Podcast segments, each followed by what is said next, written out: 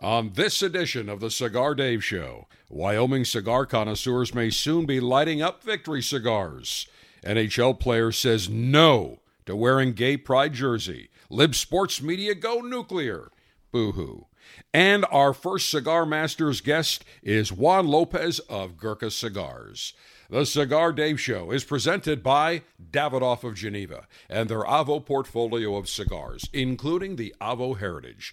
Crafted through centuries of traditions, Avo Heritage was developed for the cigar connoisseur seeking a fuller bodied cigar with strength, complexity, and impeccable smoothness. Savor every note of the spice laden Avo Heritage. Available at DavidoffGeneva.com. And by Gurkha, the world's finest cigars, including the new Gurkha Pure Evil. Blended for cigar connoisseurs able to handle a full bodied cigar loaded with strength, power, and richness. Don't let the name fool you. Gurkha Pure Evil is pure cigar pleasure. Visit GurkhaCigars.com. This is the Cigar Dave Show with the General. Long ass greetings and salutations. A long ass snappy salute. Semper delectatio. Always pleasure. Long live the alpha. Make masculinity great again. Screw the enemies of pleasure.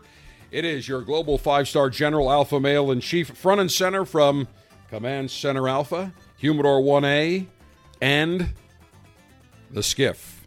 Secured Cigar Ignition Facility.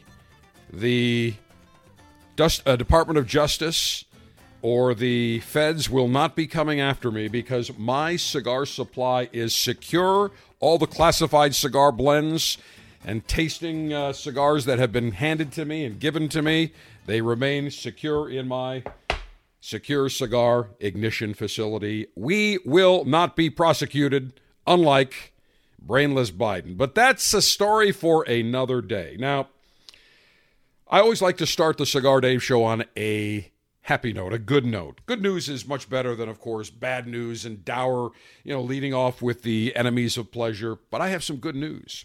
For those of you amongst the 600,000 or so that I think it's just, I think now, if I'm not mistaken, Wyoming's population is around 670,000.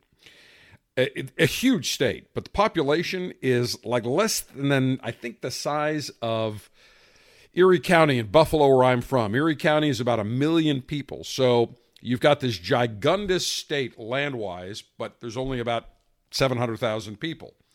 But there are cigar connoisseurs within the 700,000 population of Wyoming, and we have got some good news.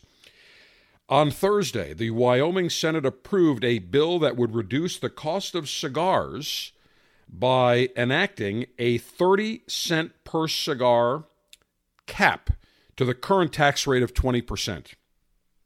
So even though the tax of 20% would still remain, the maximum tax that could be implemented on a pleasure stick 30 cents, which is good. Most in many states that do have a tax cap, usually it's 50 cents, we see 75 cents, 30 cents would be excellent. That would benefit you dramatically if you are a cigar connoisseur.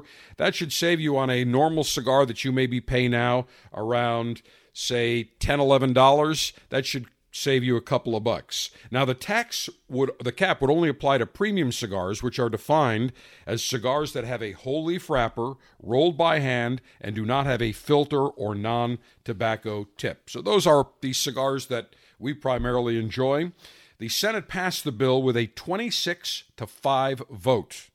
It now goes to the wyoming house of representatives for them to debate and vote, and hopefully the lower house will approve that as well. It will go to the governor's desk if all goes well, and Wyoming cigar connoisseurs would see a much lower tax rate. We always talk about states that are implementing higher taxes, that are implementing more prohibitions. We must celebrate the victories of uh, cigar for cigar connoisseurs in states that are actually lowering or putting a cap on cigar taxes. We've seen many states do that. And here's what's interesting in states that have high taxes, 50, 75% of the wholesale price of a cigar, what happens? People buy from out of state, they buy online, they go to an adjacent state that has a lower tax rate. But what has happened is in states that have implemented a hard cap 50 cents, 75 cents cigar sales have gone up. Taxes into the state coffers have gone up. Lower the tax, and the, the amount of taxes coming in shoot up because people are not buying their cigars out of state. So that's good for connoisseurs in Wyoming. It's great for Wyoming retailers. I always say we must support our cigar retailers, the brick and mortar, the mom and pop shops. Very, very important. All right.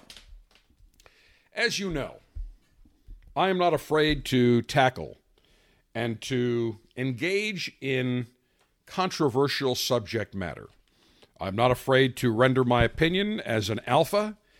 I give you my opinion. I do not apologize for my opinion, nor will I ever apologize for my opinion, even if it offends some.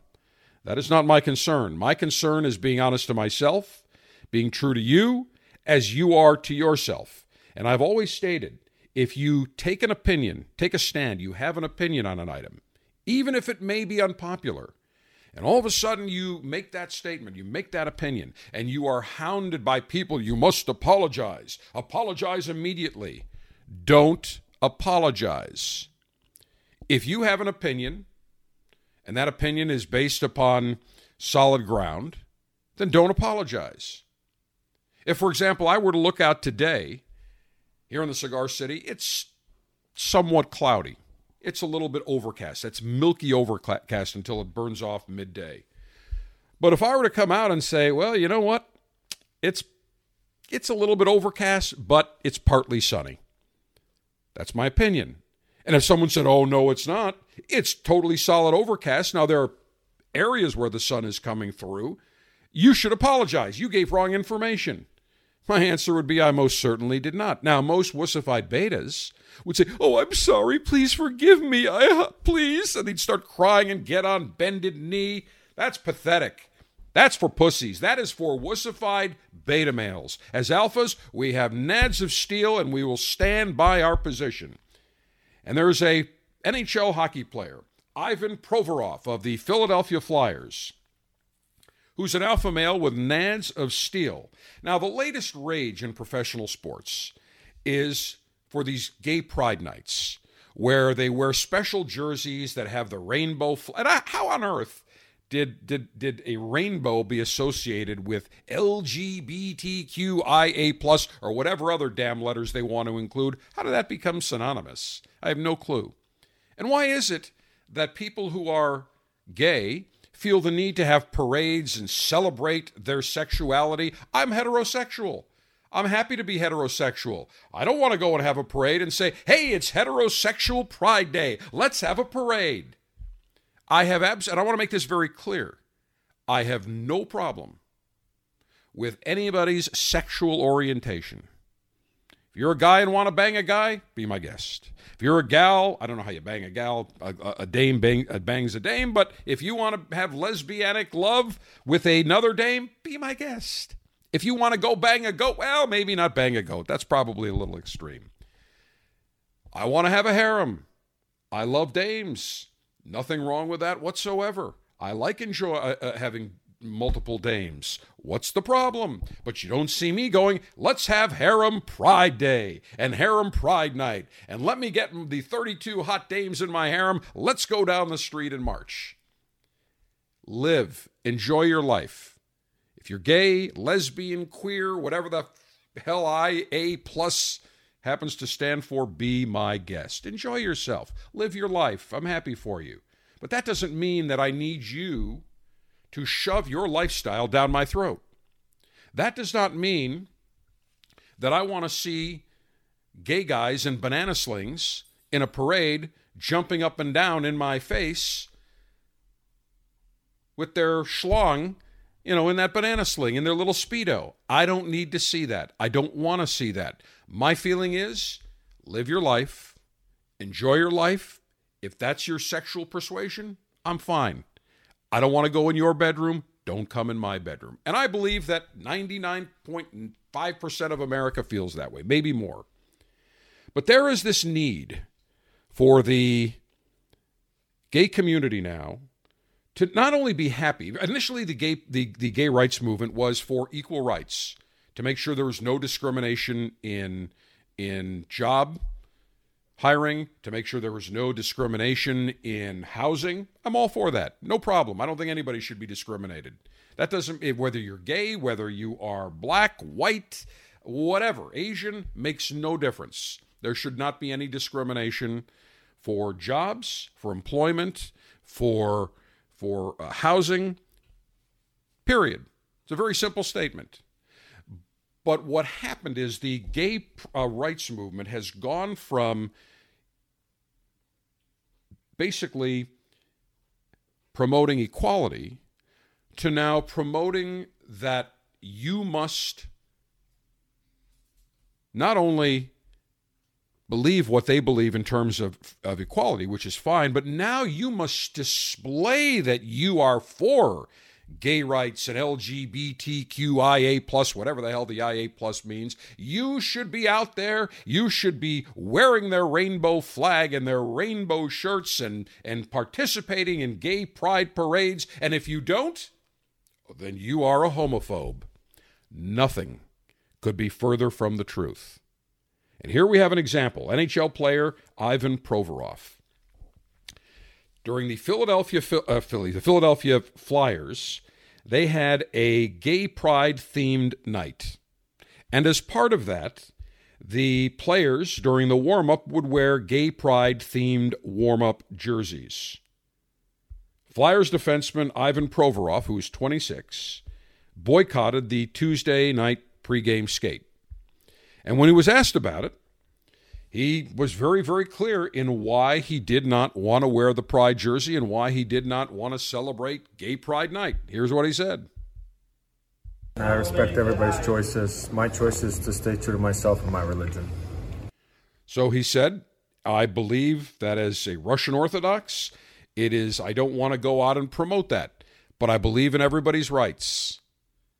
He didn't say, I don't like gay people. I don't believe gay people should be able to to have equality in employment or equality when it comes to housing. He didn't say that. He simply stated, I don't want to go out. I respect everybody, but I'm my I'm staying true to my religion and I'm not going to go out and promote that. Fine. No problem whatsoever. He has the absolute right to do that. Here's what his coach, John Tortorella, said on Provorov's action. Uh, he, he's being true to himself and to his religion. This has to do with his belief in his religion. And it's one thing I respect about Provi. He's always true to himself. Be true to yourself. I would be true to myself. If somebody said to me, there's going to be a gay pride night event or, or celebration before a cigar event that you're going to be attending, and we want you to wear this, my answer would be no. And it would be very simple. I'm all for equality. I'm all for equal rights for all, not just gays, but for everyone. But I don't want to go out and wear a gay pride jersey. I don't want to wear a gay pride shirt. I don't want to march in a parade. Because I don't partake in those actions does not mean I don't believe in equality. But this is what has come now that if you don't bend the knee and attend a gay pride festival and attend a gay pride parade and wear the colors and jump up and down and say, Yay, gay pride, then all of a sudden you are deemed to be a homophobe. Bullshit. I call bullshit on that, and I believe most Americans do. And here's my feeling, and I believe I represent the silent 99% of America maybe less. Let's just say there are probably 5% of people to 10% that say, sure, I'll go, I'll wear that and I'll celebrate it. But I think there's 90% of America that says and believe what I believe. All for equal rights. Love who you want to love. Marry who the hell you want to marry. I may not dig it. It's not my jam. Personally, when I see on television or a movie two guys kissing, frankly, it repulses me. I turn away.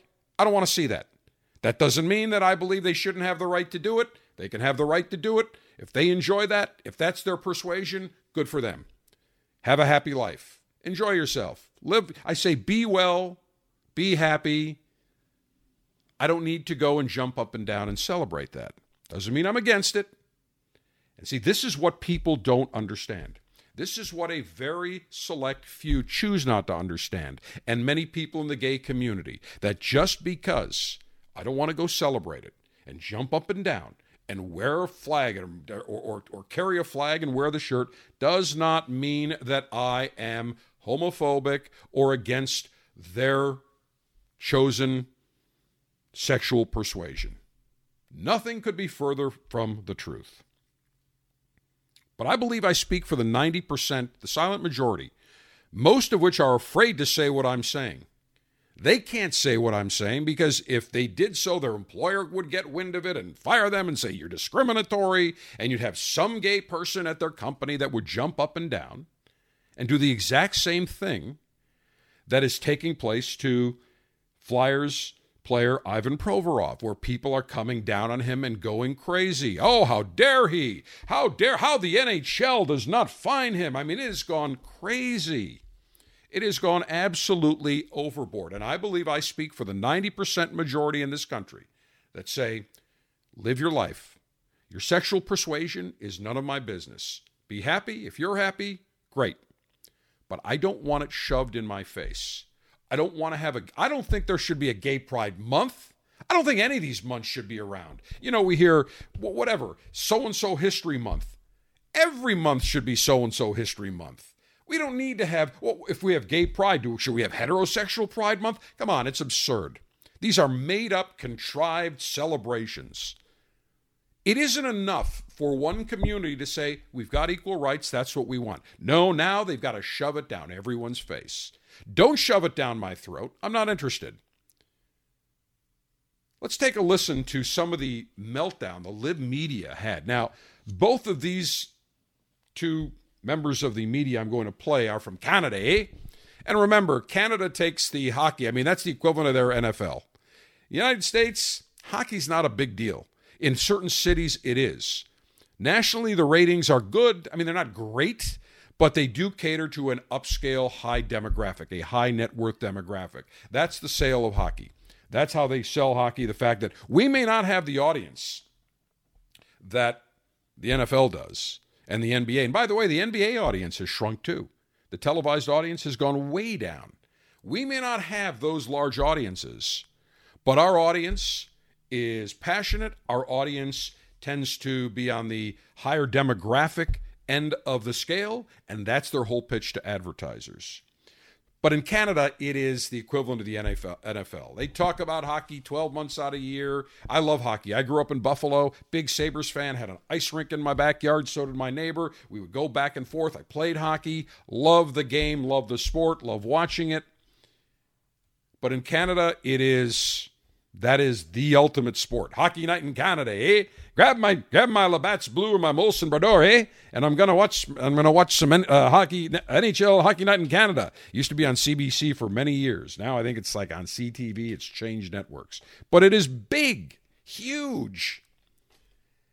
So the two Lib Media reporters that I'm going to, or analysts or commentators, the first one's a gentleman by the name of Sid Seixeiro. He is on City TV's BT show, which is, stands for Breakfast Television. It airs in Toronto, eh? Now, of course, on the set of BT, eh? They've got their Tim Hortons, their Tim Hortons coffee, eh? Now, I didn't see any donuts or Timbits, eh? But they had their coffee, eh? I'm doing my Canadian impression, eh? And you will hear Sid Seixeiro melt down in his Canadian accent. Now, it's very rare. Most Canadians are very passive. Now, the Canadians that listen to the Cigar Dave show, they are alphas, they are brash, they've got big balls, nads of steel. But you know what I'm you Canadian listeners that are listening to this show that are alphas, you know what I'm talking about. Many Canadians, they're kind of pussies. Let's call it what it is. Look at Justine Castro Trudeau, your prime minister. If you looked at him on the street, the first thing you'd say before he opened his mouth is, just look at the guy. He looks like a pussy. The way he crosses his legs, when he's sitting, his beta position. Again, you're not going nobody's going to be afraid of the Canadian military saying, "You screw with us, we're coming after you." That's just fact. So when I hear these two lib media television commentators melt down, it's actually pretty humorous because it's very rare that that happens in Canada, eh? So let's take a listen. This is Sid Seixeiro after this took place. This is Wednesday morning on City TV's in in uh, Toronto BT show Breakfast Television.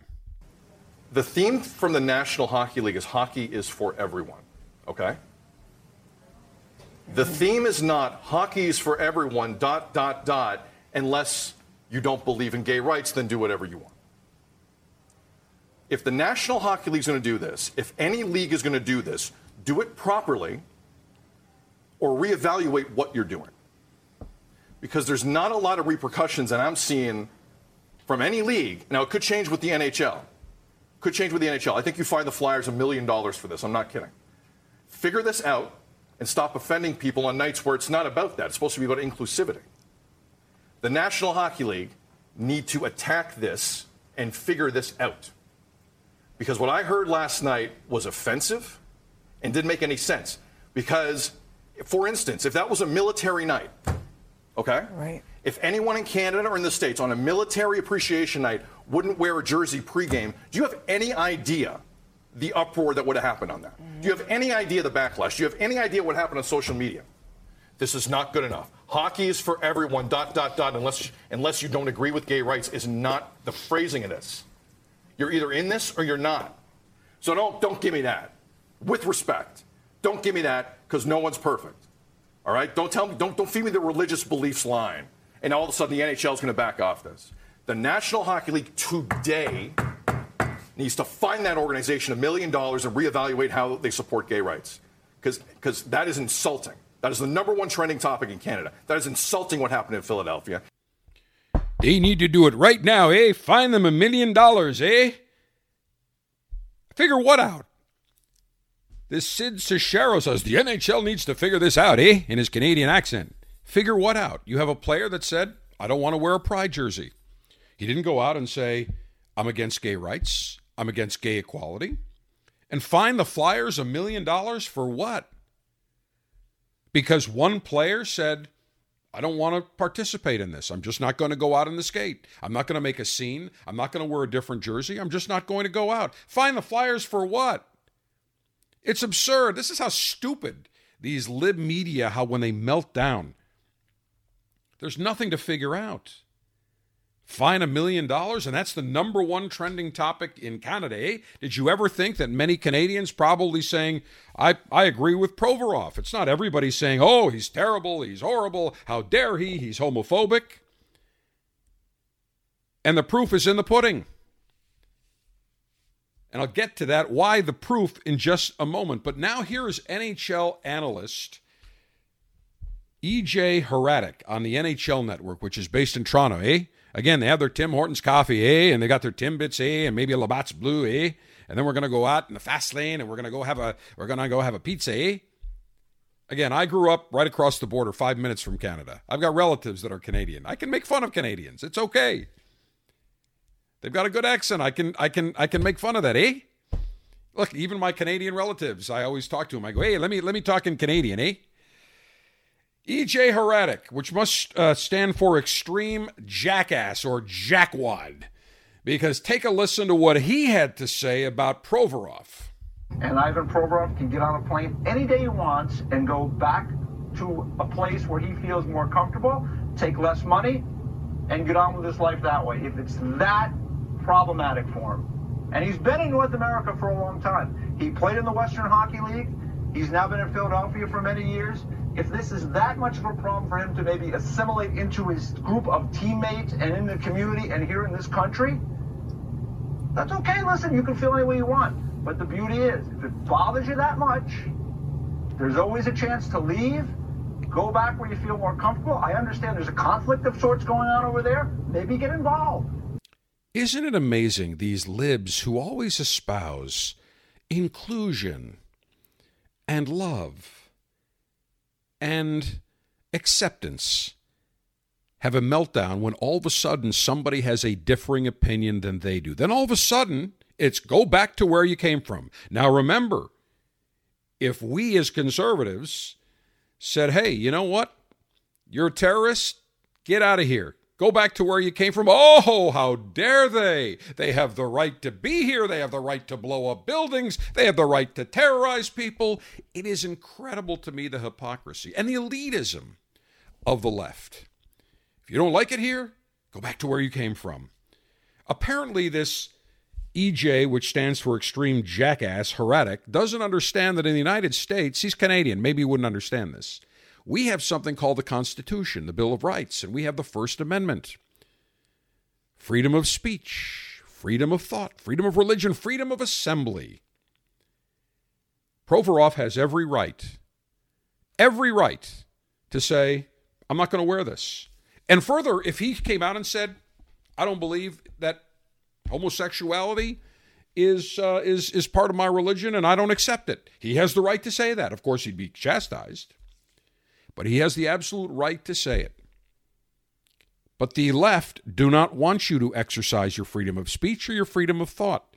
Because if you don't partake in their th- groupthink, then you are all of a sudden homophobic, you are you're you're you're racist. I mean, go on and on. It's the same thing over and over and over. All of a sudden, if you you you for whatever reason, like for example, I don't think there should be an MLK Day and a Juneteenth Day.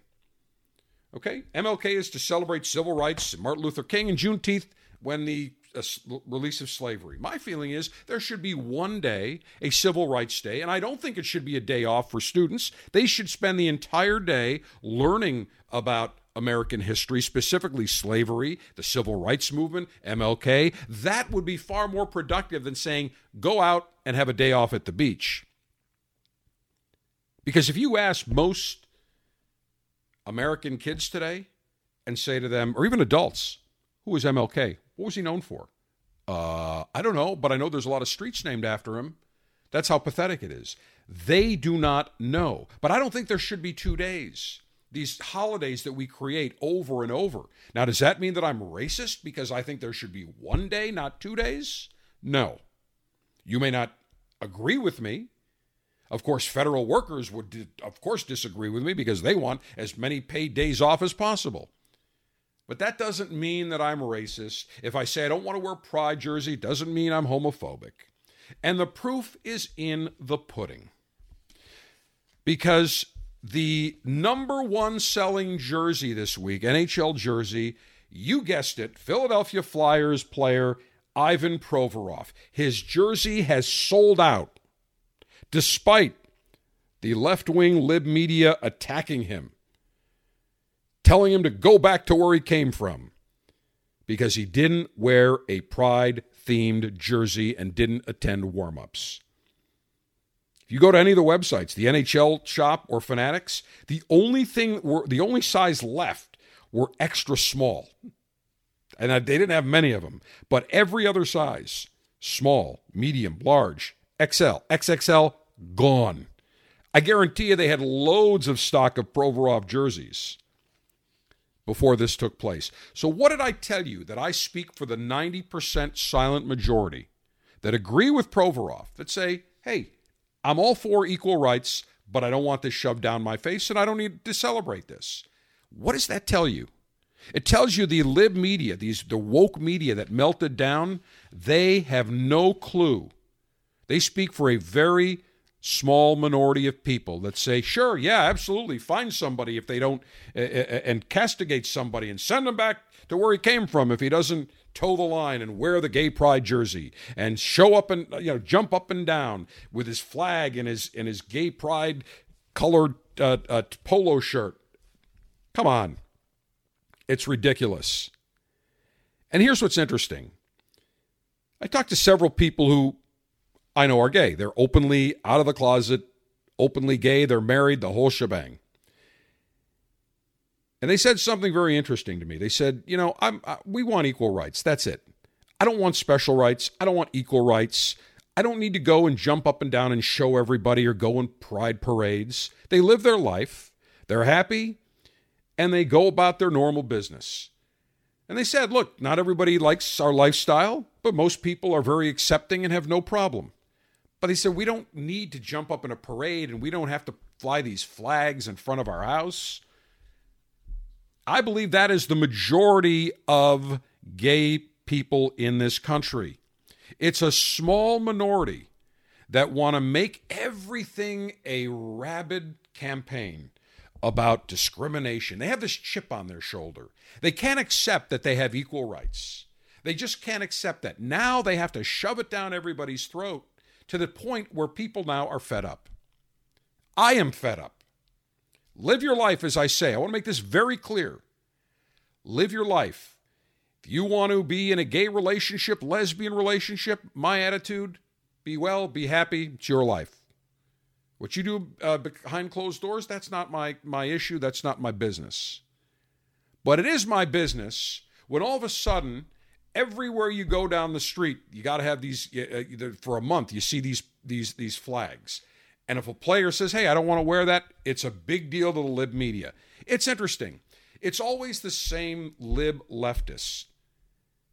Not one of these guys mentioned the fact that today, the climate for gays, homosexuals, LGBT, again, I don't even know what, you know, IA plus stands for. All these letters. Better than ever before. They don't get discriminated against at work and housing. Does not happen. But that's not good enough for them. Now all of a sudden it's this virtue signaling that you have to bend a knee and show that you are truly for gay rights and the LGBTQIA plus movement by submitting and sh- displaying the flag and attending a parade. No. Here's what the NHL had to say because obviously they were getting it from these ultra leftists. Quote, hockey is for everyone is the umbrella initiative under which the league encourages clubs to celebrate the diversity that exists in their respective markets and to work to achieve more welcoming and inclusive environments for all fans. Clubs decide whom to celebrate, when and how, with league counsel and support. Players are free to decide which initiatives to support, and we continue to encourage their voices and perspectives on social and cultural issues. Exactly. If a player doesn't want to participate, they should not have to participate. But you see, these ultra leftists believe that the Flyers should be fined a million dollars. Go back to where he came from. That that that they have to figure this out. There's nothing to figure out. And again, I'm one of the only talk presenters in this country that has the balls to say exactly that. That I don't need to bend a knee. I don't need to fly the flag. I don't want to see the parades and I don't want to see the banana slings. We've got a mayor here in Tampa, Jane Fidel Castor, as I call her. The reason I call her Fidel is because uh, she's trying to uh, impose pretty much a single uh, element of government in the city, wants to bypass the city council, load city council. She, well, she's got a little dictatorial streak, former police commissioner, and she was a shitty one at that. But she is a lesbian.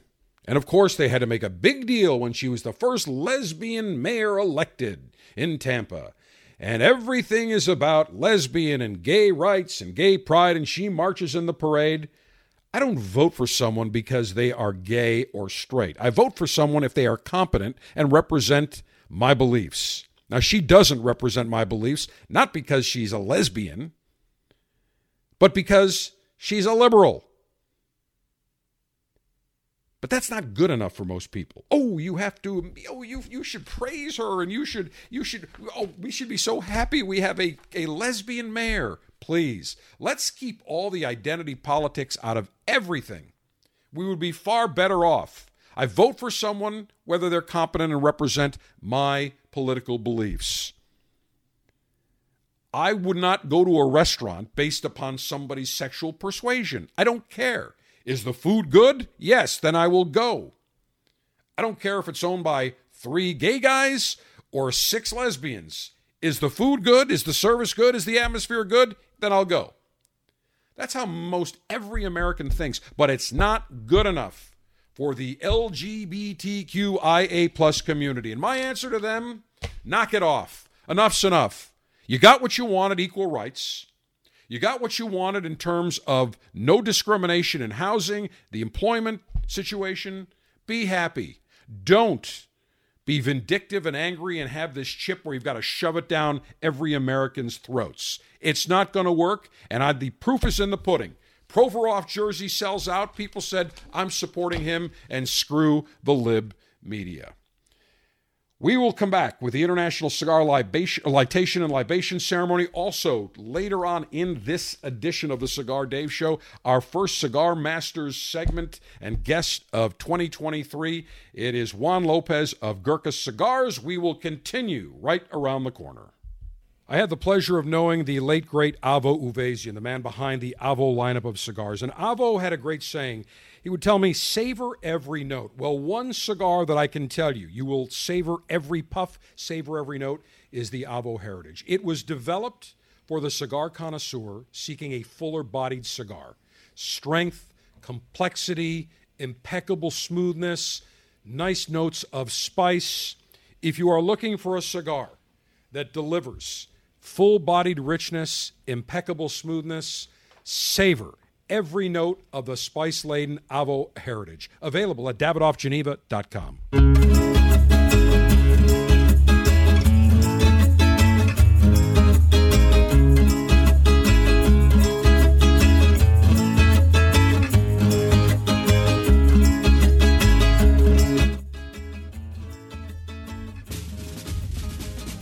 an unlimited and secure supply of pleasure sticks available for the general to enjoy, it's time for National Cigar Lightation Maneuvers.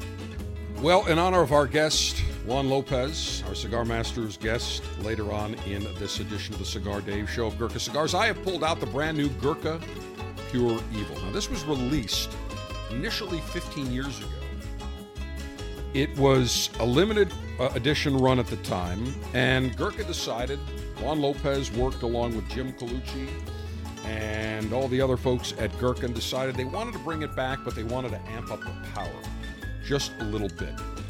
And they certainly have done that.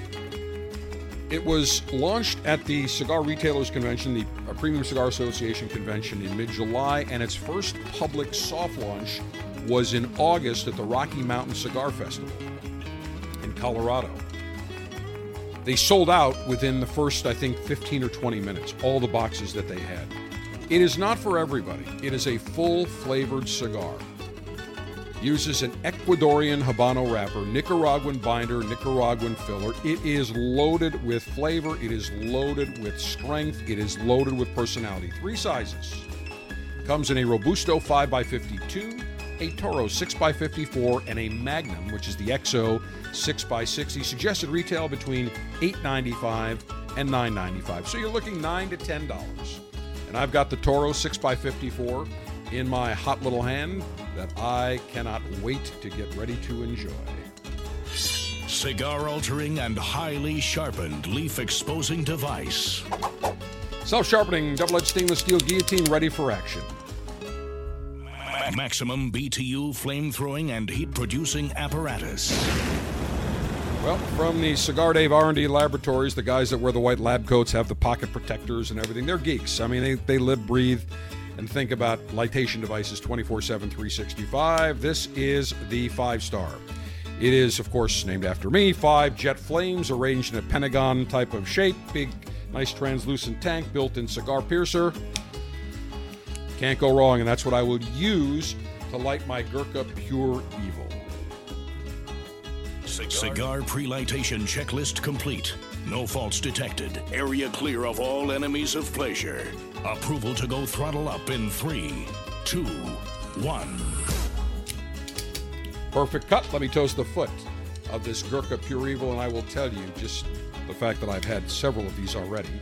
Beautiful box, by the way. Beautiful packaging.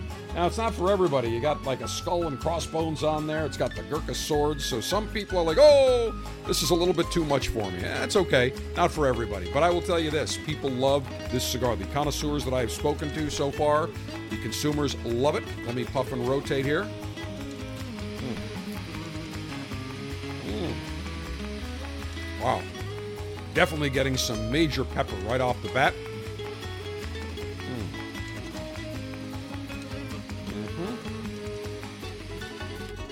Low on the foot. One area to touch up. Fantastic. Mm. Absolutely outstanding. Definitely a nice note, some a cedar, almost a nuttiness. Very, very pleasant. Mm. Cannot go wrong. And as always, I need the proper accompaniment. And for our Bold Alpha weekly spirits segment, we will be joined by Tommy Diadio of Corona Cigars in Orlando and Tampa. He's got a great selection he has chosen for Rum January. Scotch, bourbon, and beer. Commence thirst quenching libationary maneuvers. Tommy, we continue celebrating Rum January here on our Bold Alpha Weekly Spirits segment within the Cigar Dave Show. So, Tommy, last week we had the Ron Zacapa Edición Negra. That was fantastic. You got to do yourself. So, what have you selected? Well, this used to be called Zaya 12.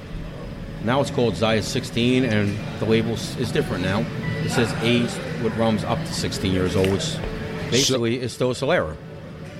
So when you say Solera, That means a bunch of rums.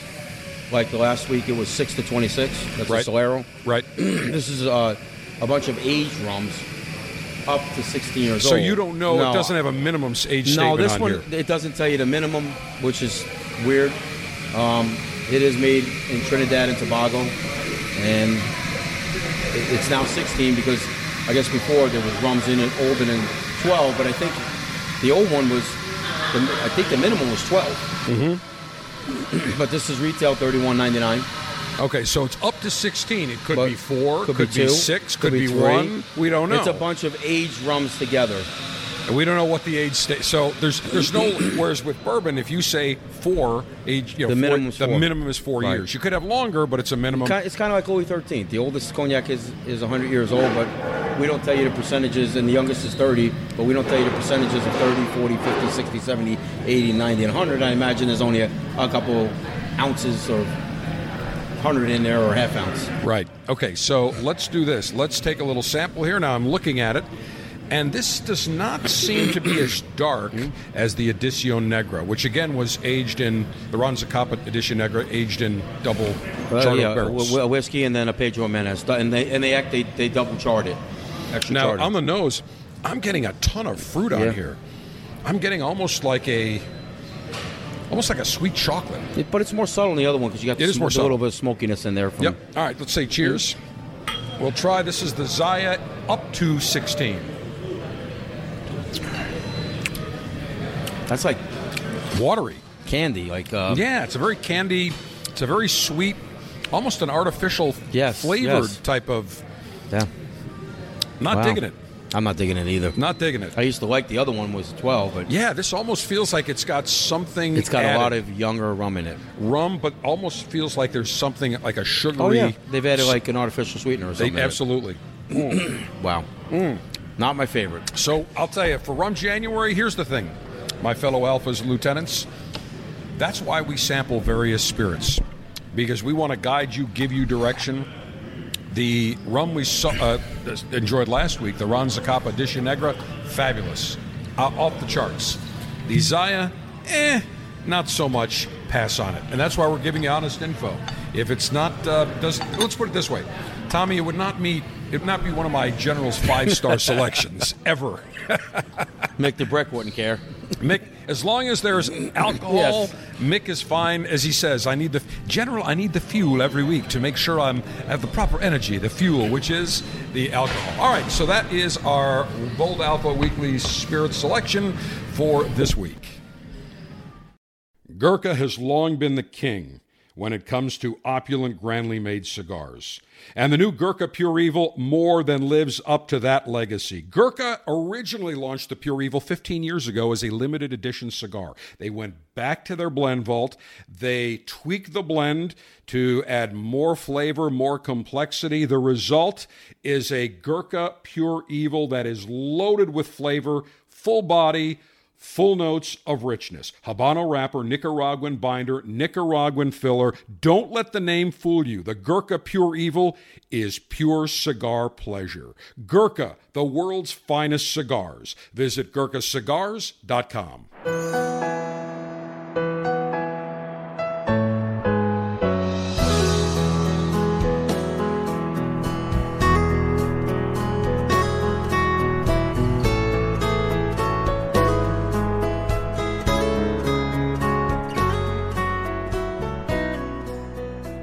our first Cigar Masters series of the year, we welcome longtime friend Juan Lopez, VP of Sales of Gurkha Cigars, joining us from the Ultra Plush Lounge at Gurkha headquarters in South Florida. Juan, Happy New Year to you. And I heard Gurkha had another fantastic year. Congratulations.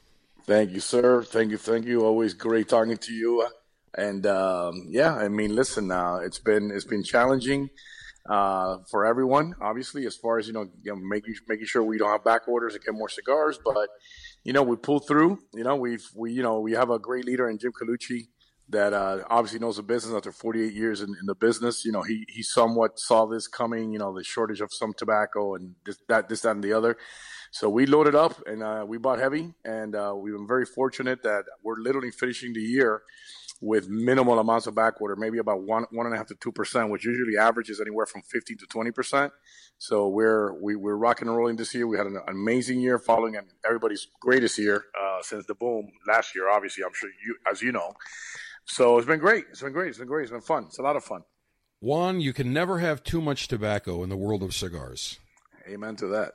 Never enough. No matter how much you have, all the great cigar masters that I've spoken to over the years, whenever I've said, "Oh, gee, it looks like you have plenty of tobacco," they looked at me and said, "Never enough. If I had another warehouse, I'd take double the amount because that is the lifeblood of the cigar industry." Juan, before we talk about Gurkha and the some of the new cigars that you've uh, launched, and also the entire Gurkha lineup, let's talk about you. Where are you from originally?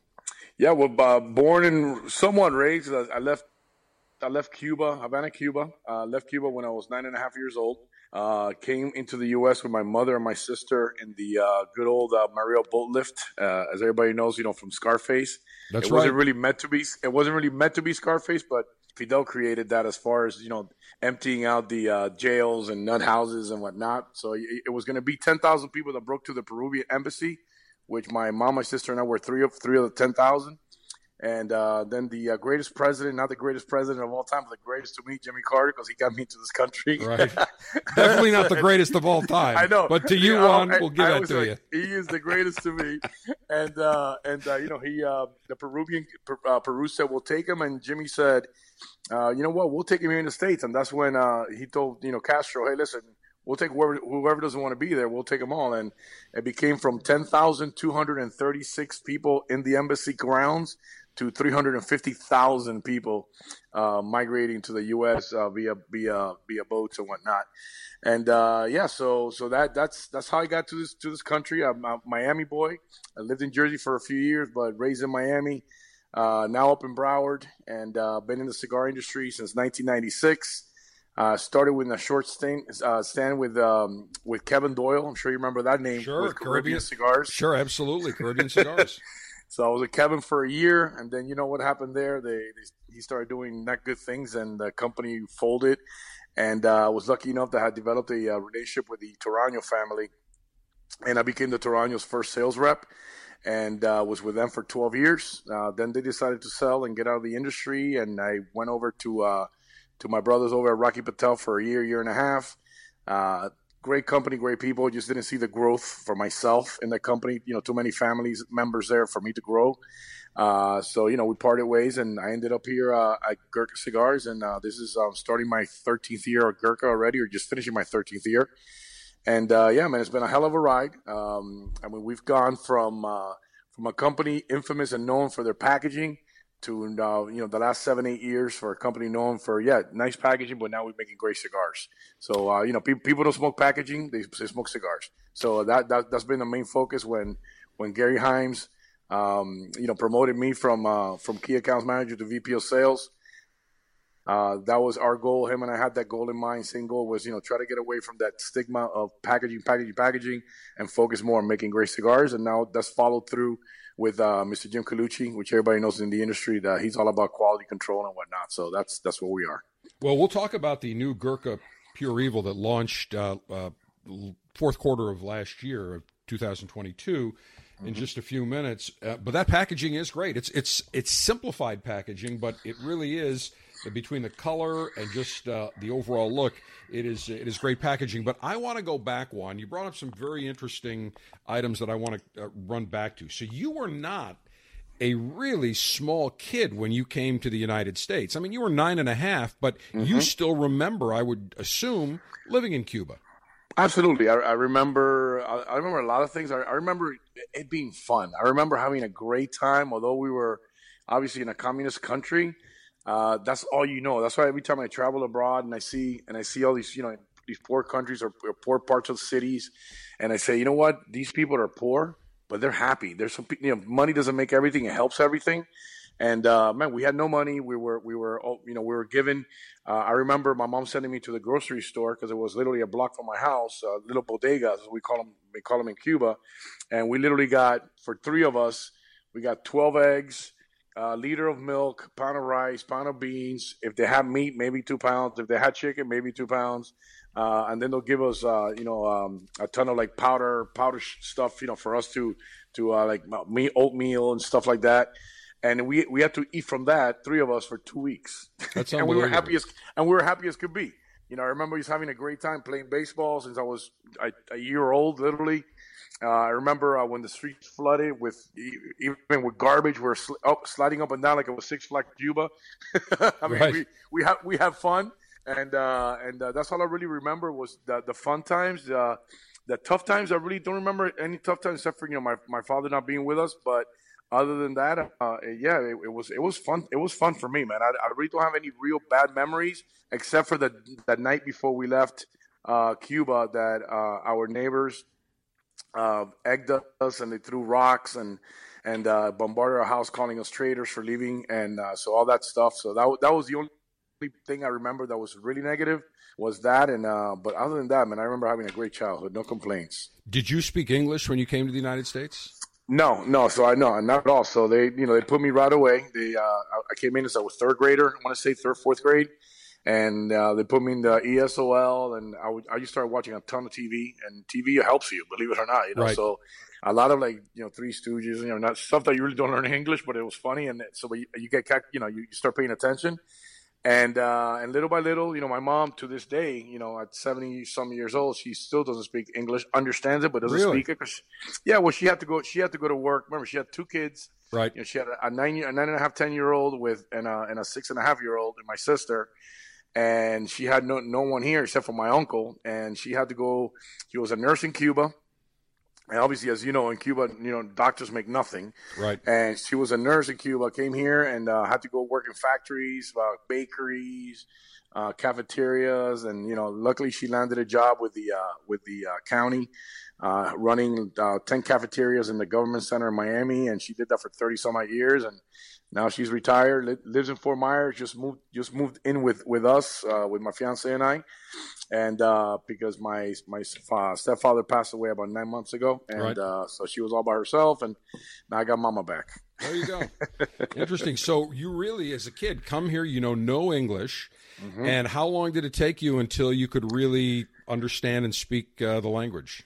Uh, I would say I would say about a, a, good two years to, to be pretty fluent because when you come in as a kid, it's not as, as tough as you know when you have a, a conversation with a uh, like a Manny Iriarte or Rafa Nodal. You know they, they came here at 20 years old or 22. Right, different. They got they got a very thick accent. Uh, I don't. I don't think I do. I, I don't think I have. You got a Jersey as, accent, as, Juan. From how long did you live in Jersey, man? I do get that all the time. No, I'm kidding. You don't have years. a Jersey accent. but but yeah. So, so no, when you when you're raised when you're raised here and you're a kid, you know you don't tend to pick up you know pick up you know uh, or keep that you know strong accent that guys like those you know those two guys have that that again they got here you know 10 12 years after i did so you know it is what it is but yeah i, I would say i say uh, about two years will, will be will be two three years before i picked it up and and then just became you know you go to school every day and you do what you need to do and yeah that's that's how i learned now how did you hook up uh, did you immediately start you know, in your early 20s uh, in the cigar business at Caribbean Cigar, or tell us about uh, kind of your your progression to the cigar industry. Yeah, absolutely. So, so when I was uh, 24 years old, um, I had finished school. I, I got a two year degree. I'm like, okay, I'm done with this, you know, school shit. So, literally, literally said, I'm gonna go to work, and uh, I started working for a marketing firm uh, selling advertising to uh, the automotive industry in South Florida. So I had like Hollywood, Florida, all the way down to Key West, hitting every single um, automotive um, um, dealership. And selling them, um, you know, uh, newspaper ad stuff and and uh, events and this and the other. It was it was a lot of fun. It was, right. it was I loved it. I, I learned a lot. Um, from that, I did that for about a year and a half, and then I realized, you know what? It's I was making decent money, but it was just you know 95 degrees, 100 100 uh, percent humidity, uh, in a suit every single day. It's not a lot of fun.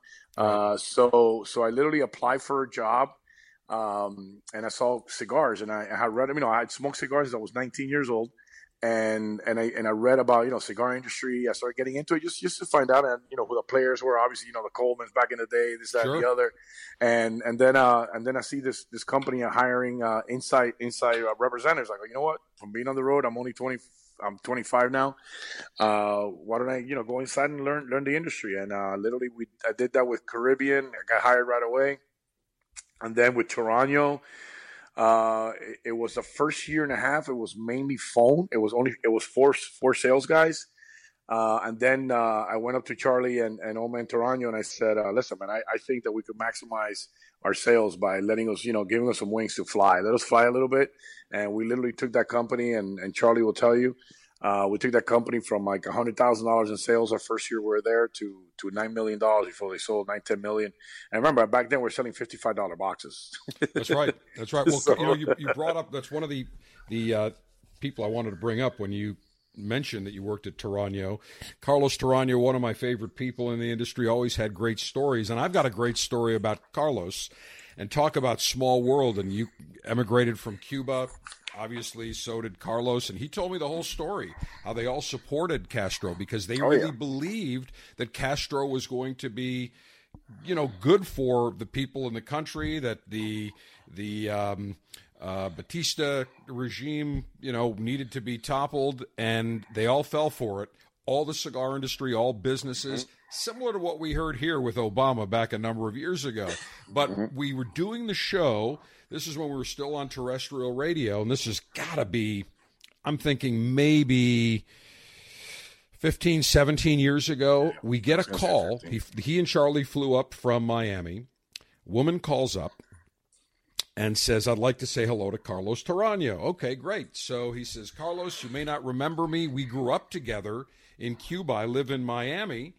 And you, you know, so he, he said, Well, what's your name? And she said her name. He goes, I absolutely remember. And the next thing you know, they're kibitzing for about, you know, five minutes on the show. And they, uh, we got her number off the air and, uh, and they, they caught up and had a little reunion. But small world and, and just incredible. Again, they were from Cuba, knew each other growing up in Cuba, obviously went their separate ways. She happens to hear him. And Carlos was really one of the most personable gentlemen in the cigar industry with tremendous knowledge and tremendous stories. And no matter where you would be with him, you just wanted to light up a cigar, have a drink, and chat for about, you know, 15 minutes, half an hour, and would always turn into a five minute conversation would turn into an hour with Carlos. So Oh, without we a definitely doubt. miss him, and I know you had the, the good fortune of working with him, and I'm sure you Oh, man. picked up a lot from him over the years. I I I, lear- I learned a lot from from the old man. I call him the old man because that's that's Right. that's my old man to me, and uh, learned a lot from him. And um, he was he's he's just a hardworking guy too. You know, it's like what people don't understand that you know the amount of hours that that some of these owners put into the business. They always think they always see you know they, they see like you know the Juan Lopez of the world traveling around with the reps this and the other. Yeah, we work hard, no doubt. Right. It's a fun. It's, it's still a fun job to do. But behind the scenes, you got all these owners that are, that are you know buying tobacco, lining this up, that up, you know, moving monies around to try to make sure that they have enough enough to to capture that wrapper that we need for for uh, for this year's release and make sure we have enough for like the next five years. And I mean, there's a lot of work behind it. And and Oman Oman Torano was was that guy. And I remember him because he, you know, I'm I'm always been, you know, driven for to succeed. That's just it, it's it's in me. And uh, he'll uh, he'll see me in the office at eight o'clock at night sometimes, and he's like, "Hey Lopez, when are you leaving?" I go, "Hey, oh man, you know it is. My my goal is to sell ten thousand dollars. Ten thousand dollars in sales a day. I make a thousand dollars in commission times five. That's five thousand. I'm making twenty thousand. I'm making two hundred forty thousand plus my plus my uh, my salary. I'm at three hundred. That's what I need to live my lifestyle. He goes, "I love you for that." Right. And that's what I did. you know, and uh, and uh, he appreciated that, and uh, and uh, I will never forget. I mean, I, I have a real quick story with him that you'll love. I mean, Charlie. So. I take a client out, um, and I won't mention the client, but I'll take a client out, And uh, yeah, at that time we were like you know seven, eight years in already with the company, so they you know gave me the company credit card, you know, have you know free reign, you know, use it use it wisely, right? So I take this client, I invite a client out to dinner. He, uh, him and his wife and his general manager. He invites him and his wife, general manager, and three of his buddies, and then the general manager's wife. Now we're talking eight, nine people, right? So we're sitting on one of the most expensive restaurants in this in this state, and he starts to order stuff, and I'm like, okay. So I'm thinking I invited him, but he invited all these people. He's paying for the tab. This guy's well to do. And um, here we are, you know, two hours in. We back in those days we could still smoke while you eat your steak, and it was, you know, good old time. And uh, he's like, yeah, cognac at the end. Oh, yeah, hell yeah. I'm like, okay, it's all good. Whatever you want. I'll take my Johnny Blue. I don't drink cognac, but I like Johnny, right? So, and uh, here comes the bill. The bill sits in right smack in the middle of the table. Five minutes go by, 10 minutes go by, 15 minutes go by. I go, okay, I, get, I think I got stuck with this one. So I grab the bill, and literally, literally everybody in the table says, thanks, Juani. Of course. I, go, oh, oh. I opened up the bill. It was like $3,800. Some stupid bill. Like, that was, it was outrageous, right? Now, I'm thinking the whole time. Okay, so I sold him twenty five thousand. That's twenty five hundred dollars in commission. So I'm still thirteen hundred dollars. I'm hoping the Toranos will give me this. So I'm like, okay. So I sign off. Blah blah blah. Go back to the office the next week, uh, and I go, hey, uh, uh, uh, Chuck, I need to meet with you guys. Uh, I had an issue, and uh, and he goes, okay, so come upstairs. Well, I go upstairs, and they're like, so this client gave me a twenty five thousand dollar order. That's the good news. they go, well, what's the bad news? I go, I invited him to dinner you know, him and his wife and his GM. He invited like four other people. And uh, I, I, had to pick up the tab because no one was grabbing it from the middle of the table. He goes, okay. So I gave him the receipt. It was $3,800. So Charlie goes, all right, so we'll give you $500. I'm like, okay. And then I, so, you know, I'm thinking, okay, 500 bucks, you know, what am I to do? It's, it's, it's a lesson learned moment for me, right? So I get up from the chair. As I'm walking out, the old man goes to me, hey, Lopez, what did you learn from this experience? I go, that I shouldn't invite people to dinner. He goes, no, next time take him to lunch. Bingo, exactly. but but you know you bring up something interesting because you invite the owner, his wife, and the general manager to dinner, mm-hmm. and then the owner goes ahead, un really unbeknownst to you and without asking you, hey, mm-hmm. can I instead of saying to you, can I bring you mind if I invite three, four other people? At which point you could have said, "Look, I really this is just really a dinner for you know you, your wife, and your GM as a thank mm-hmm. you dinner."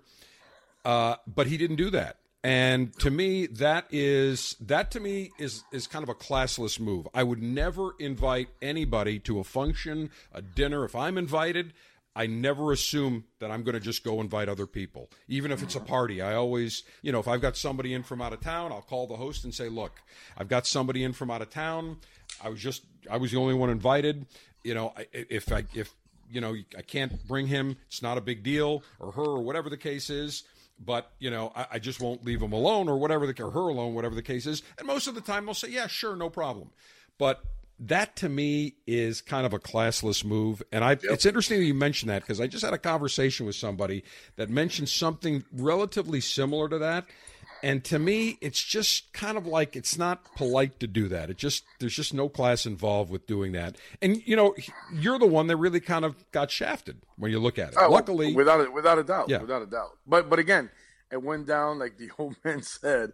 It went down as a lesson lesson learned moment for me in my life that now I'm really cautious. I, I take out people dinner all the time, but I, I tell them, I go, listen, it's it's you and your GM, right? You or your wife, you know, and and, and I'll tell them the story. I don't want to be surprised because you have to sometimes, you know. And and what the good thing now that's happened is in the last few years, now some of these guys are taking me to dinner because now they, they want me to supply them with cigars because nobody else can. Right. So, so, so now, now, you're in the driver's seat. Yeah, the script the script has flipped, but I don't take advantage of it. I don't go crazy. No I mean, I'm, I'm one of our biggest clients, if not our biggest client in in, uh, in Michigan, uh, the Simonas. You know who they are, Wild sure. Bills. And these guys, I mean, I do a crazy amount of business with them. They're and they're friends, really. And um, they invite me to dinner. I go, oh, look at this, my first dinner invite. They're like, bring a bottle of Johnny Blue for Juani, whatever he wants, this and the other. I'm, I'm like, I'm like, listen, I'm still not going to give you that, that the extra ten cents you want off for the cigar. Right, right, right. So they're like, you know, we, we're just busting each other and and it's, it's fun to be on the on the flip side. But again, Dave, as you know, man, this this business, this industry is uh, it's there's there's none none other like this business. This business is all friendships, uh, where people become your family, and uh, it's pretty crazy.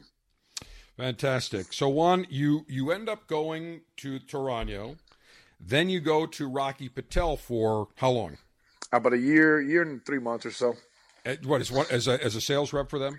No, as uh, so that's when we started to bring come come in house. It's going from uh from uh brokers, Brokers. to in house. Okay. So Rock Rocky had me and Nish uh, go out and, and train and trained all the new reps and stuff like that. So I was more like a like a sales manager per se, and then I had some key accounts that I brought in to the company that they, that they weren't working with, and uh, and it was a lot of travel for me. I mean, it was literally uh, I would travel every single week. Uh, I would go. I would I would drive from Miami to Bonita, have our sales meeting uh, all day, and then uh, on that Tuesday morning, uh, I, I would say at Rocky's house. That Tuesday morning, Rocky's knocking on my door.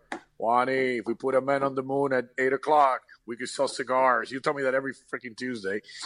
so, so, so, which is funny because You know, I, always could hear I could hear. Rocky saying that too. Oh, Listen. I need Mind you to go out and sell cigars. I've got my morning blend, my midday blend, yeah, yeah. the new afternoon blend. We've got the espresso blend. you need to sell more. Hey, Rocky, I just sold four hundred percent more. I need five hundred percent. Always, always rock, always wants more. But uh, but again, I learned I learned a lot from those guys. I mean, they're they're hardworking. hard Oh yeah, for sure. And uh, listen, man, hard work works. You know, I'm a true believer in that in that statement, that saying. I, I say it to everyone. It's, I tell my daughters that all the time. And uh, so I learned a lot from them. But I, you know, I knew I knew that there was there was a ceiling there. You know, you got two family members. You got Dave Bullock with you know the general experience from General Cigars, 25 Sure. years. So you're like, you know, where where are you going to go? Re- regional manager? Yeah, you're going to get stagnant here. So when I left, I lit they literally told me, "You go anywhere you want," because I know people are gonna, are going to want you. Don't go to Gurkha. The first guy I called was Kaizad Hansotia. Right. Well, and And, and, uh, and, I, listen, yeah. I remember my first experience meeting Kaizad was at the RTDA, the Retail Tobacco Dealers Association convention in Orlando at the Marriott World Center. And his entire Mm-hmm. inventory consisted of what he had in his attache case. And he was walking around, didn't have a booth, was walking around. I think, if I'm not mistaken, Miami Cigars had just started to rep him and, That is and correct. distribute their cigars. And I remember him following me down the hallway, stopping me, and we chit chatted for about 15 minutes and we hit it off. And he gave me a few cigars. And then I saw him at the party and I said, Yeah, I'm going to smoke these. And I smoked them. I'm like, Hey, these are great. And uh, that's, geez, got to be 26 years ago, something along those lines. Yeah, he, Uh, 20 he he started. So he's yeah he started the company in '89. Uh, in 90, 91, he started selling the uh, the Grand Reserves, the infused cognac into the duty freeze. And then in '95, when the boom started, that's when he went full throttle. That's when Miami Miami literally took over. Right. Uh, cars were being made being made by uh, by Toraño uh, already, Latin, Latin Honduras, the factory, and um, and then it was distributed by them. Then he went away from them, and he had uh, Shorty Eric Espinosa being his rep around in here in Florida, and some other guys. And then in about uh, '99, 2000, he went in house. And uh, yeah, then the rest is history. Now we have you know 10, 10 in-house guys, uh, myself, you know, uh, running the, the joint, and uh, you know Jim Colucci uh, doing his thing, and and he's he's no longer around. Really, he's you know busy doing other things, and uh, he's um that's what we that, that's it's been um it's been a good thing. It's been a, it's, it's been a, it's been a hell of a ride because I mean when, when I got here. I remember just telling him, like I, like I told you earlier, you know, hey, listen, you know, you go, tell me about what do you think about my cigars? I will tell him, okay, man, I, I'm gonna be, I'm gonna be frank with you. Your cigars are museum pieces. He goes, what do you mean? He yeah, they're beautiful, they're beautiful.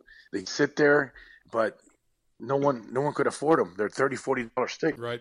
man. You know, it's not for everybody. You're you're selling to the one percenters. You know, why don't we start making some? You know, instead of making Ferraris, why don't we make some BMWs? You know, so that that's when we started. When Gary uh, came into the company, literally a year after I started, and he became the president. And he goes, literally goes to me, "What do you do here?" I go, "I sell cigars, man." So at that point, I was key accounts manager, running running about you know so many accounts that I had, you know, doing what I need to do.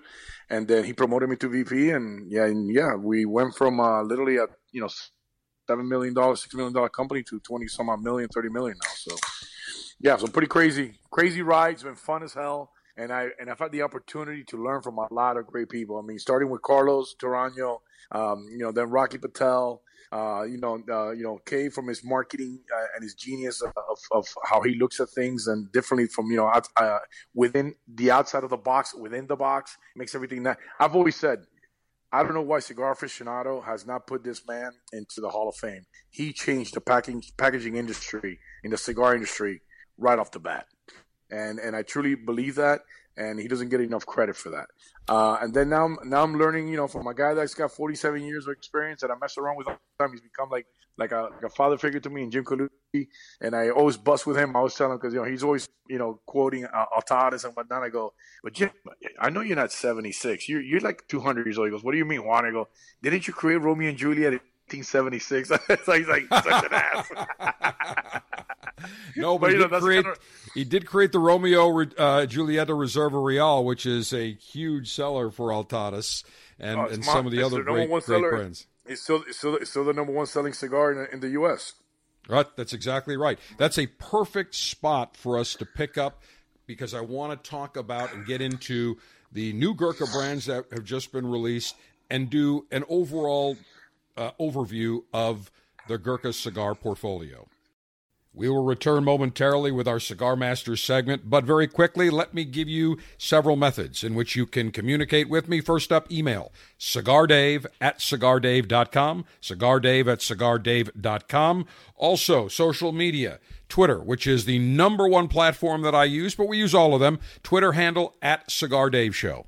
At Cigar Dave Show for Twitter, Gettr, Truth Social, Facebook, Instagram, all Cigar Dave is our handle. Be sure to follow us and also give us a five star review wherever you happen to catch the Cigar Dave Show podcast. Juan Lopez, our guest on our first Cigar Masters series segment of the 2023 year. Juan, let's talk about two new cigars that were released at the Cigar Retailers Convention back in July and started distribution in the uh, fourth quarter of 2022. First up, in my hot hands, I have, you can hear, a beautiful box of the Gurkha Pure Evil. Now, love the silver, love the red. You've got a skull, uh, you got the Gurkha swords on each side, and then you open it up and you see these beautiful looking cigars. I mean, the background of, of, the band is black, the pure evil and the skull in silver, Gurkhas in red. I mean, it's really a. Uh, uh, it's definitely a cutting edge cigar. This is not what I would consider a traditional type of cigar smoker consumer that would purchase this. This is somebody that's kind of on the edge. I, I agreed. I mean, uh, I could have said it better myself. I mean, when we created it, I mean, we we so called just uh, called the evil that did well for us. You know, back in uh, 2000 15 or so. And we literally, you know, got with you know, Cellar Reserve and some of the others that you know, started taking over, you know, doing better. So we got, you know, put it to the side. And uh, then we created, you know, this beautiful band and we have this beautiful piece of artwork in our office here in our headquarters that it, looks exactly like what the box looks like but it's artwork it's gorgeous so we said you know what we haven't done anything really medium to full you know more in the fuller body with that with that little spicy retrohale uh, really nutty and earthy but it's got some pop, but it's so refined, so clean, so so elegant, and um, and so we we went to our guys at uh, in American Caribbean Cigars, you know, Damien Topanes, dear friend of mine, uh, you know, like a brother, and um, you know, we sat with him. He had the original blends from the original Evil, so we said, you know, well, let's make it a, a, a puro Nicaraguan, and we call it Pure Evil. Now, mind you, we've had some kickbacks from some people saying you know, the pure evil with the things at times. I go, listen, man, you take take this with a grain of salt. It's the name of a cigar, you know. So I've had some big right. clients tell me, you know, the name itself is threatening, and da, da, da, and I go, listen, take it for what it is. You don't smoke the band, you don't smoke the name, you smoke the cigar. Right. And uh, and and then the marketing behind it for us was really to to um, go, you know, go after that that you know that 30 year old, 25 30 year old demographics, which is uh, from my travels anyway, after this pandemic, I see that's that's what's happening in our industry. Is a lot of the younger guys are coming are trending into cigars now, uh, or or it could be Dave that you and I are just getting older. no, I'm forever young, so, Juan. I don't know about you, man. Yeah, I, I, just, know, I know, you know, I know, I know, I know. You're the alpha dog. I know you're forever young. I love you, but but it's funny because I, I I seen I seen that that uh, in my travels that yeah I'm seeing a lot more young guys and and that's awesome man and I'm really excited so when, when we thought of the the banding and the uh, packaging behind it uh, that was a demographic we're going after we also know that you know bikers and uh, uh, and, and guys like that are big cigar guys Right. And uh, you know, we said you know, this this is a perfect uh, fit for that as well. So we're we're doing a ton of swag behind it as well. You know, like with that with that theme. And uh, I think you know here in the beginning of the year 2023, we're rolling a lot of stuff out like that for swag for the stores and, and whatnot. So we're really excited. The cigars so far.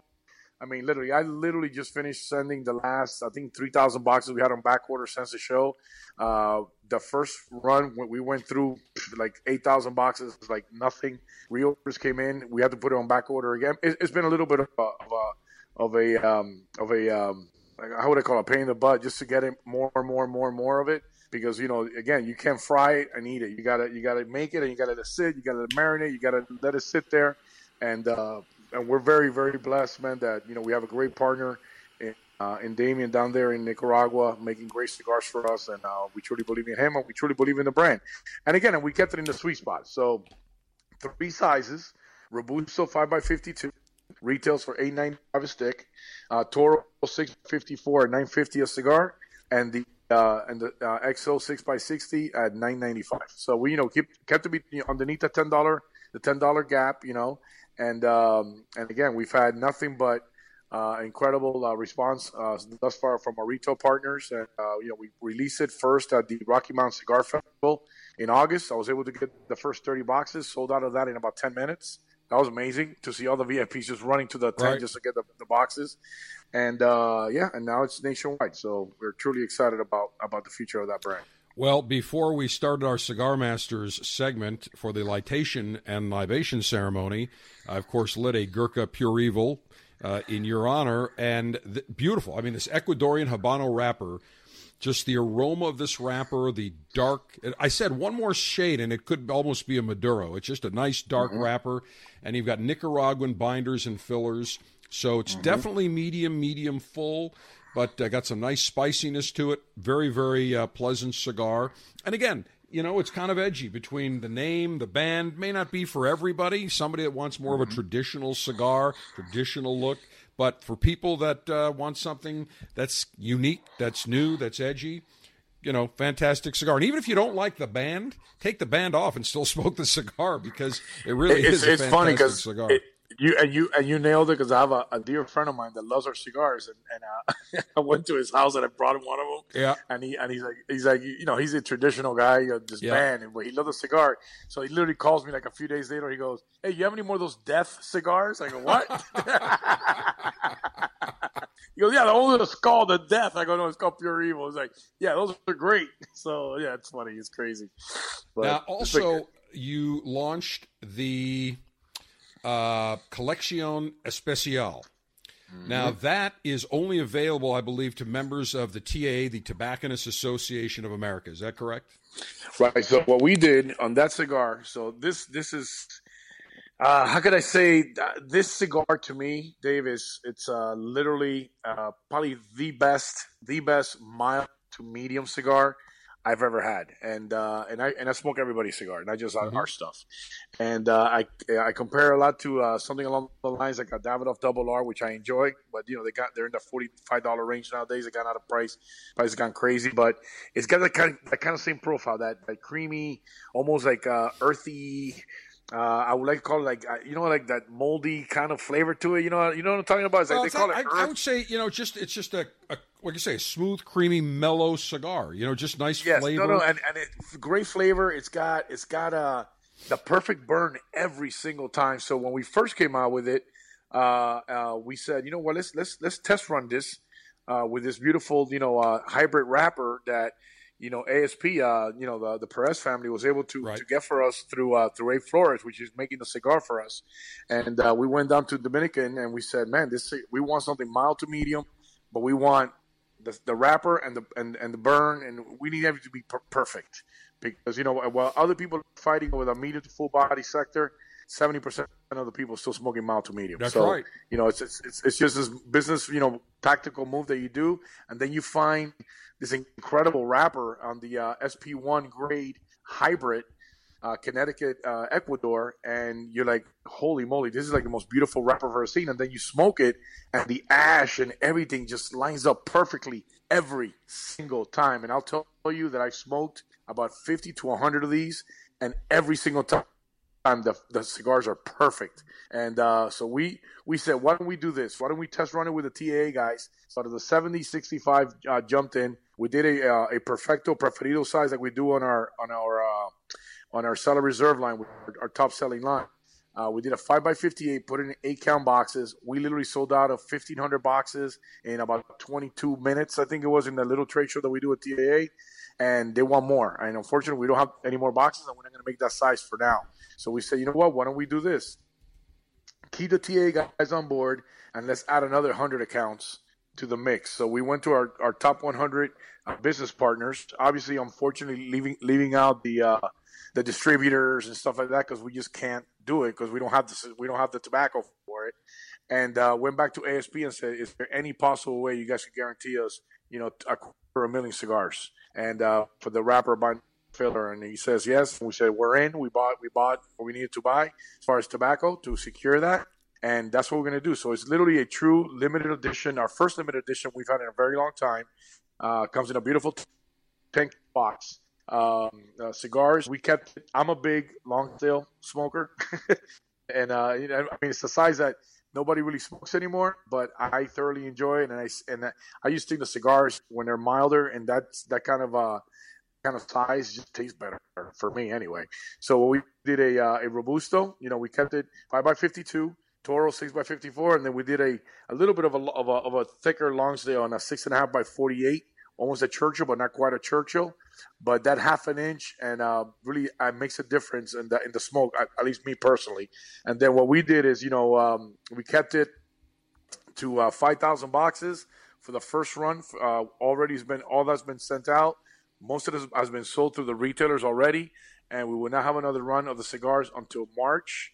And then in March, we should have a, a big amount of cigars because that's that's when we take the rest of the uh, quarter of a million cigars that we asked for uh, we take it in in house, and then we're we're opening up to another hundred stores at uh, at the uh, IPCPR uh, in Vegas in in 2023. Uh, and the uh, Gurkha Collection Especial, the wrapper is a undisclosed from the country, but Connecticut hybrid. It says a Connecticut hybrid SP1 grade. So I come to learn this. I mean, you're always learning in this business. So when right. you sit with the Perez family and you sit with, you know, guys like Hochi and, and DR, and they, they start throwing all these letters at you, and you're like, you're like, you're crazy. Like you're you, you get like they spin you, right? So I started learning about SP one, two, three. There's up to four, and then you look at the leads next to each other, and it's like, holy moly! No wonder I'm paying 55 bucks a pound for this one and only 30 for this one, because right. there's a big difference, you know, and in right. the grade. And uh, so yeah, so it's SP one um, hybrid seed, uh, Connecticut, Ecuador, grown in Ecuador by the Perez family.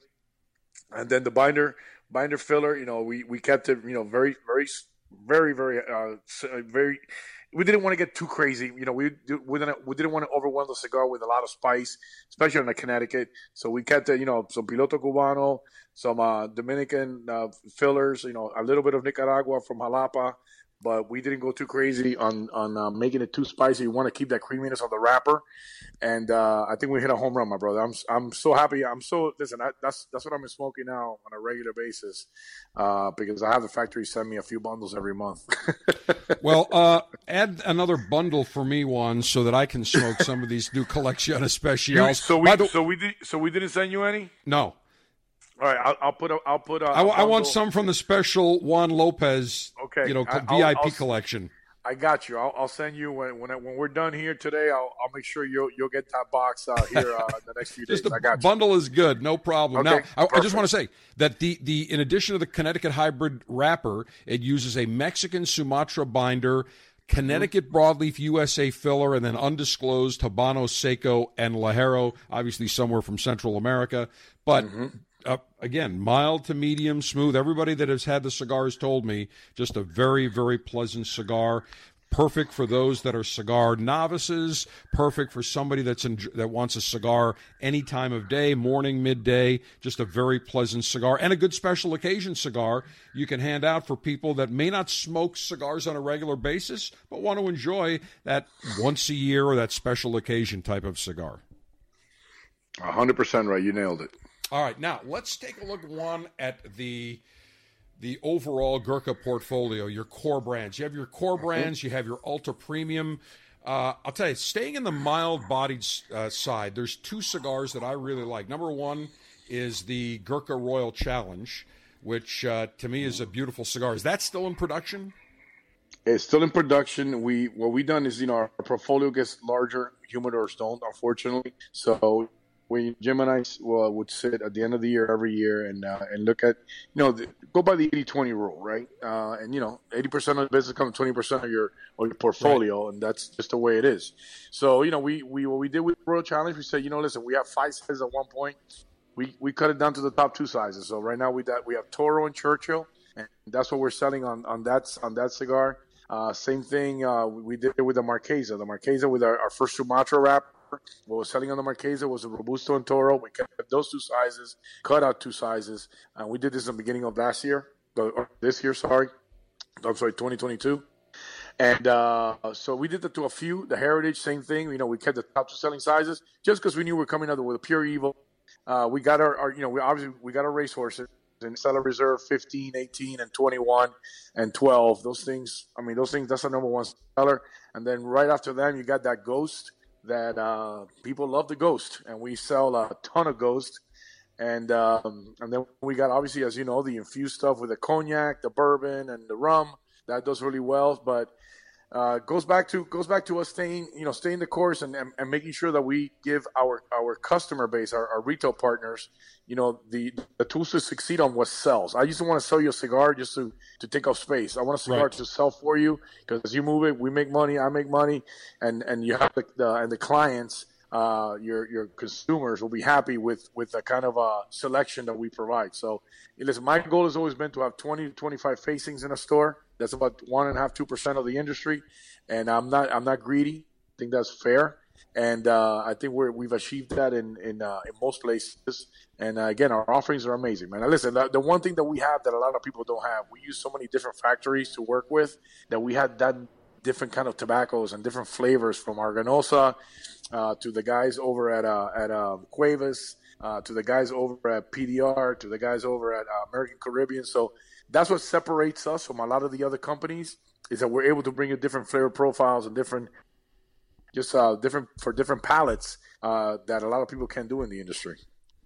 Right, and you know when you look uh you hit it right on the head 25 facings. You go into cigar retailers and every year there are more and more new brands that are released but there's a finite amount of space in every retailer no matter how big they are so clearly the retailer is going to go with what sells. Now you mentioned your number one seller. You said that was what the Cellar Reserve? Yeah the Cellar 15 um, the the criollo uh, the Solera and hedonism which is a 5x58 and a 6x58 that's our top selling. Uh, right right behind that, you got you got the Ghost the uh, on the Shadow, which is a Toro size, and then the Exorcist, which is a six by sixty. I mean, literally, those guys are, are neck to neck every year, in, year in year out, on the top selling SKUs for our for our company.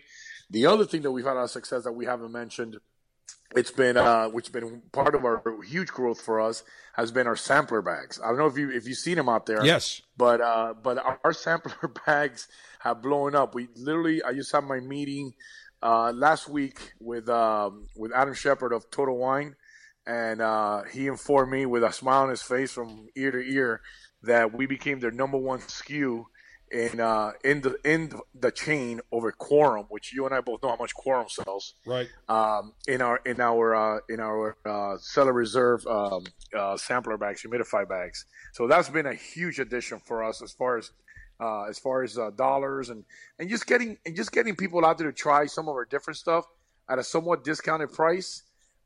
just for them to try it because you know if you don't listen if you don't try it you're never going to know, right? And, um, and and and I see some prices getting ridiculous out there. I mean, guys are, you know, the norm now is fifteen dollars a stick, twelve dollars a stick. You know, I'm, I I understand the tobacco goes up every year. We said it earlier. People are, are are you know leaving leaving Nicaragua, coming to the states, and and crossing borders all over the damn place. And it is what it is. But uh, but that bag, those bags for us, man, have been home run, and uh, and it's gotten a lot of people turned on to the Gurkha that they've never had before. You know, especially like like some of the cellar, some of the ghosts that, that some guys say, you know, fifteen bucks. You know, I'd rather smoke a Padron per se. Uh, but they tried it and they liked it, and we see it in the numbers. So. Well, well, think about this one for a second. The fact that people want to be able to go in and sample various cigars. That's the beautiful thing Mm-hmm. about cigars compared to, say, spirits. You like your Johnnie Walker Blue, but if you've never had Johnnie Walker Blue, do you want to go out and buy a bottle of Johnnie Walker Blue with the, you know, at that price range saying, geez, I'm not sure if I'm going to like that or not? Whereas with cigars, you don't need to buy a box. You can buy singles, you can buy these nice mm-hmm. sampler packs, and that's a perfect way to get introduced to the Gurkha brand. And as you say, they're big sellers. Why? It's easy. You pick one up, they're in a nice pouch, three or four cigars or five cigars. You can't go wrong. That's a great way to introduce your brand to consumers. Yeah, what I did, what I did was, uh, and and I'll, I'll pat myself in the back on this one. So when we first came out with this, I, I told uh, I told Jim, I go to Colucci, bro. This I only want one thing, and he goes, "What's that?" I, I want six cigars. Everybody has four, three, four, five. I want six, and he goes, six, huh? I go, yeah, because you smoke a cigar a day, and then so, uh, so we'll become we'll become like Chick Fil A. Smoke a cigar a day on Sundays. We don't we're we're, we're off. Right. and he's like, I like the idea. So we did the six pack, and and we're the only ones doing six packs in the industry. And uh, I'm telling you, man, it's been when I tell you that it's, it's been a home run for us. So, uh, I mean, the reps are happy. We're happy. Total Wine's happy. ABC's happy. We got some large accounts that are very happy with that with that product, and and yeah, so it's been great. It's been a great year. Fantastic. So let's talk about now that we're in 2023. Before you know it, it's going to be midsummer. Time for the Premium Cigar Association convention. You've got the Tobacconists Association convention and meeting coming up, I think, in March or April. And I know you're already working on new blends. Any hints? Yep. Uh, there's uh, so the, this will be the first. You'll be the first to know. Uh, we're working right now on again. Uh, we we want to we want to develop our portfolio to make you know to have a little bit of everything for everyone, right? So what obviously was a natural progression of, of a brand such as the Ghost. So the Ghost, we have the regular Ghost, and then we have the Ghost Gold. So you have a, a Maduro, uh, Arapiraca wrapper from Brazil. You got a uh, Ecuadorian Rosado on the Gold, and uh, we're coming out with a Connecticut um, Ghost uh, for hopefully by TPE is the plan right now. We've been working on this for about nine months now. Uh, so we're doing that, and then uh, we're also uh, bringing back an oldie but a goodie. But that one I can't tell you because this is like real, real no tell anybody kind of thing. But you'll recognize the brand when you see it at the trade show.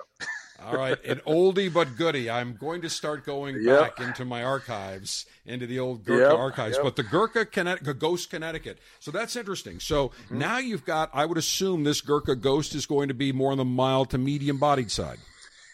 That'll be more more in the medium actually. So so we're keeping the same exact blend as the regular Ghost, uh, the, both the gold and the uh, regular Ghost have the uh, the Maduro.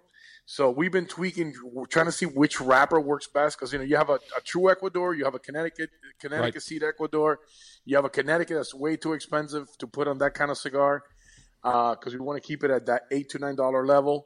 And uh, again, we we went back, you know, we went back into the into the archives of you know talking, sitting down with the, with the Perez's, and they say, listen, you have SP one on your limited edition. There's an SP two that's it's got similar flavor profile plus what you're adding on the regular Ghost blend, and it still looks beautiful. And uh, so we went with something like that, and that's what we did, and it's, it's tasting fantastic right now. And they're being rolled and they're sitting there, and uh, I'm hoping to uh, have them out for sure for TPE, and um, and then also for uh, for uh, for uh, IPCPR as well. All right. Well, I cannot wait to get my uh, chompers on that Ghost Connecticut because we've always talked about in the fact that with cigars that you can't put an exact percentage on the amount of flavor that a wrapper imparts into the taste, but roughly you can say somewhere around maybe 50%. Some say 60, some say 70. I think it's roughly around 50%, somewhere in that area.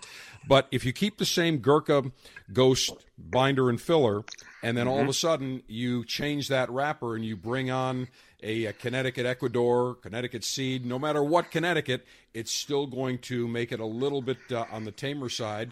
And you're going to have a pretty nice. Uh, I think you're going to have a very nice blend. So you're going to have a I, I think it'll Criollo be binder nice over balanced. Nice balance, exactly. Because you look at the Ghost, and that's got a lot of flavor. That is uh, the Brazilian Arapiraca, which is one of my favorite wrappers. I mean, Brazilian tobacco is fantastic. But you've got a Criollo binder, Nicaraguan and Dominican filler on the regular Ghost. And then when you go to the Ghost Gold, you're looking at an Ecuadorian Habano Rosado with a Mexican San Andreas binder with Dominican, Nicaraguan, U.S., and American filler. So now all of a sudden, if you tweak it, you're going to have again that nice medium bodiedness with that Connecticut uh, uh, wrapper, and that's going to make a uh, I think bring a lot of new connoisseurs into the Gurkha Ghost line and say, you know, I don't want something. The gold may be, you know, medium, medium plus. That uh, uh, the the Ghost is more medium plus to full. Yeah, I want something a little bit tamer, less personality, if you will. Uh, and that Gurkha uh, Ghost uh, Connecticut could be the trick. So I can't wait to get that. So that's going to be looking. You're looking what about February, March on that? Yeah. So we should. So so the plan right now is yeah to is to release it. Uh, you know, we, we made a commitment to a good dear friend of ours, but if it's not, we told him if it's not ready, we're not going to bring it out. You know, you know, Big Abe over smoking. Uh, he's got, you know, he's got, uh, he's got his show coming up, uh, the Gray Smoke, and I told him that uh, we're not gonna, you know, if, if it's not ready, we're not gonna release it. But he wanted to buy, he wanted to be the first guy to have it. So we said, listen, if it's not ready, we're not gonna release it to you then, Abe. Uh, and he, he appreciated that. But for sure, at TPE, that will be our our big uh, our big reveals of be at uh, TPE this year. So we're, we're back at TPE for the first time in uh, in five years. Fantastic. Well, Juan, I will be looking forward to that bundle of Colección Especiales coming That's my on way, his way, my brother. from the Juan Lopez VIP selection. you got it, brother. all right, listen, all the best. Uh, you know, we appreciate you joining us on our Cigar Masters series. Great learning more about your background. I never knew that you came from Cuba at nine and a half, so Yeah, I learned man. some. Yeah, I learned some things today, and uh, and I've known you for a long time, Juan. So yes, sir, you have. there you go. So uh, so who knew? We've had some great times together. You know, we had our Buffalo have. live shows together, and Absolutely. uh, just a lot of fun all the way along, and hopefully many many more in the coming years. So Juan, best wishes for a uh, a great, healthy, successful 2023, and I'm sure you will keep us abreast when that new cigar comes out uh, pretty soon. You will give us the uh, the scoop on that. You got it, my brother. All right, General, Juan thank you like Lopez. Appreciate you. Yes, sir. Juan Lopez, VP of Sales, Gurkha Cigars, our special guest on our introductory 2023 Cigar Master Series. That does it for this edition of the Cigar Dave Show. Another packed edition comes to an end. Cigar Dave, the general saying, Mayor humidor always be full. Mayor cutter always be sharp. Mayor Ashby extra, extra long. Semper Delectatio. Always pleasure. Long live the Alpha. Make masculinity great again. Screw the enemies of pleasure. Tomorrow, my Bills take on the Cincinnati Bengals divisional playoff, Orchard Park, New York, 3 p.m. Eastern Time. Bills Mafia will be there full force. Circle the wagons, Bills. It is your destiny to win this year's Super Bowl. Go Bills!